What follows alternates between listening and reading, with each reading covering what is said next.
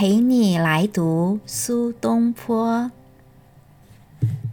您好，我是伊若芬。今天要为你介绍的是苏东坡题写《虔州八境图》的诗和后续。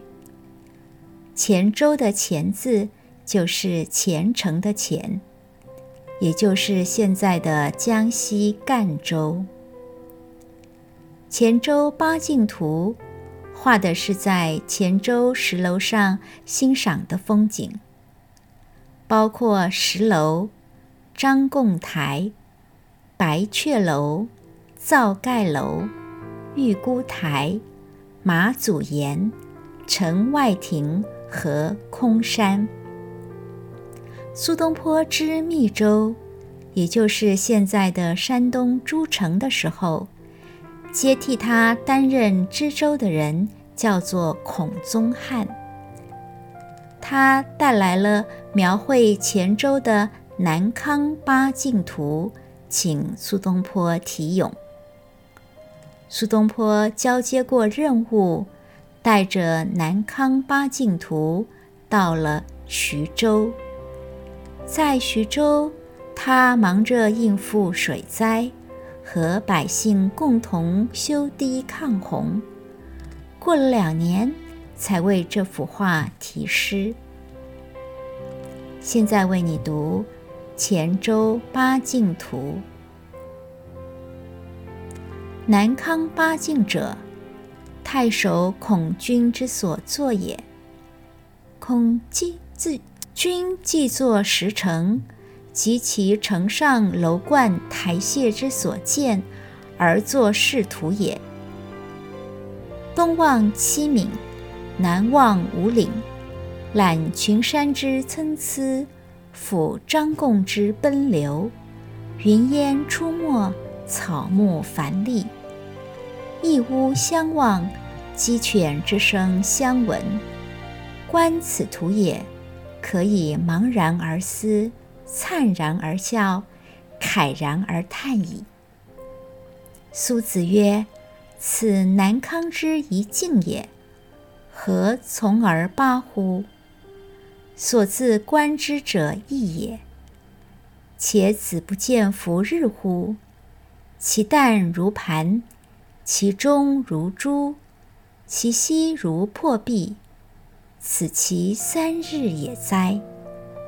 苟知夫敬之为八也，则凡寒暑、朝夕、雨阳、晦明之意，坐坐、行立、哀乐、喜怒之变，皆于无目而感于无心者，有不可深熟者矣。其特八乎？如知夫八之出乎一也，则夫四海之外。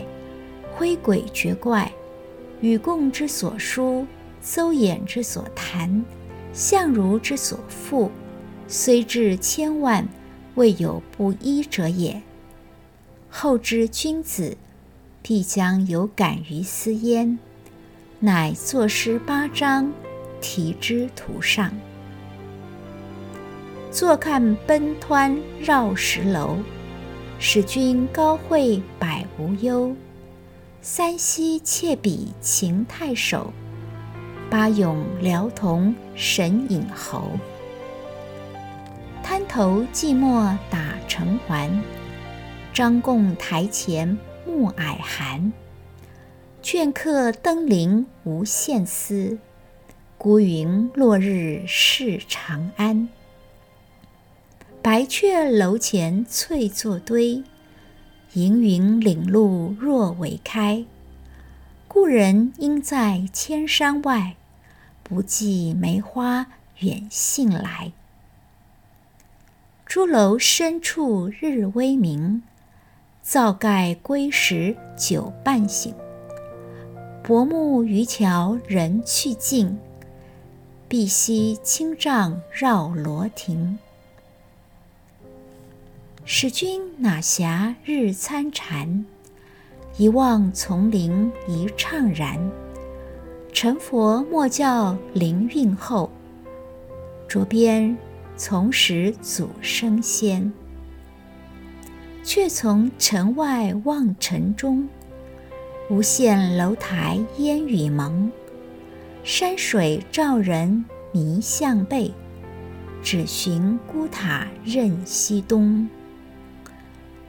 烟云飘渺玉孤台，积翠浮空雨半开。想见知府观海市，将功明灭事蓬莱。回风乱帐欲参差，云外高人是得知。谁向空山弄明月？山中木客解诗。苏东坡题写钱州八境图的时候。还没有到过黔州。哲宗绍圣元年（公元一零九四年），他被贬岭南，才经过黔州。苏东坡欣赏了黔州的风景，觉得自己以前写的诗没有把黔州真正的美景道出万一，可惜。那时请他题诗的孔宗翰已经去世了。现在为你读《黔州八境图》后续，写于公元一零九四年。南康江水岁岁坏成，孔君宗翰为首，始作石城，至今赖之。是为胶西手，孔君实践带。临行出八境图，求文与诗，以为南康人，始刻诸石。其后十七年，是南迁过郡，得遍览所谓八境者，则前诗未能道出其万一也。南康士大夫相与请于世曰：“诗文昔常刻时，或迟已去，今往矣。愿复书而刻之。时恐君寂寞，不忍违其请。”绍圣元年八月十九日，眉山苏轼书。八境图选取了一个地方的八种景观，影响了后来潇湘八景图的创制。详细的情况，请参看我的书《云影天光：潇湘山水之画意与诗情》。我是伊若芬，陪你来读。苏东坡。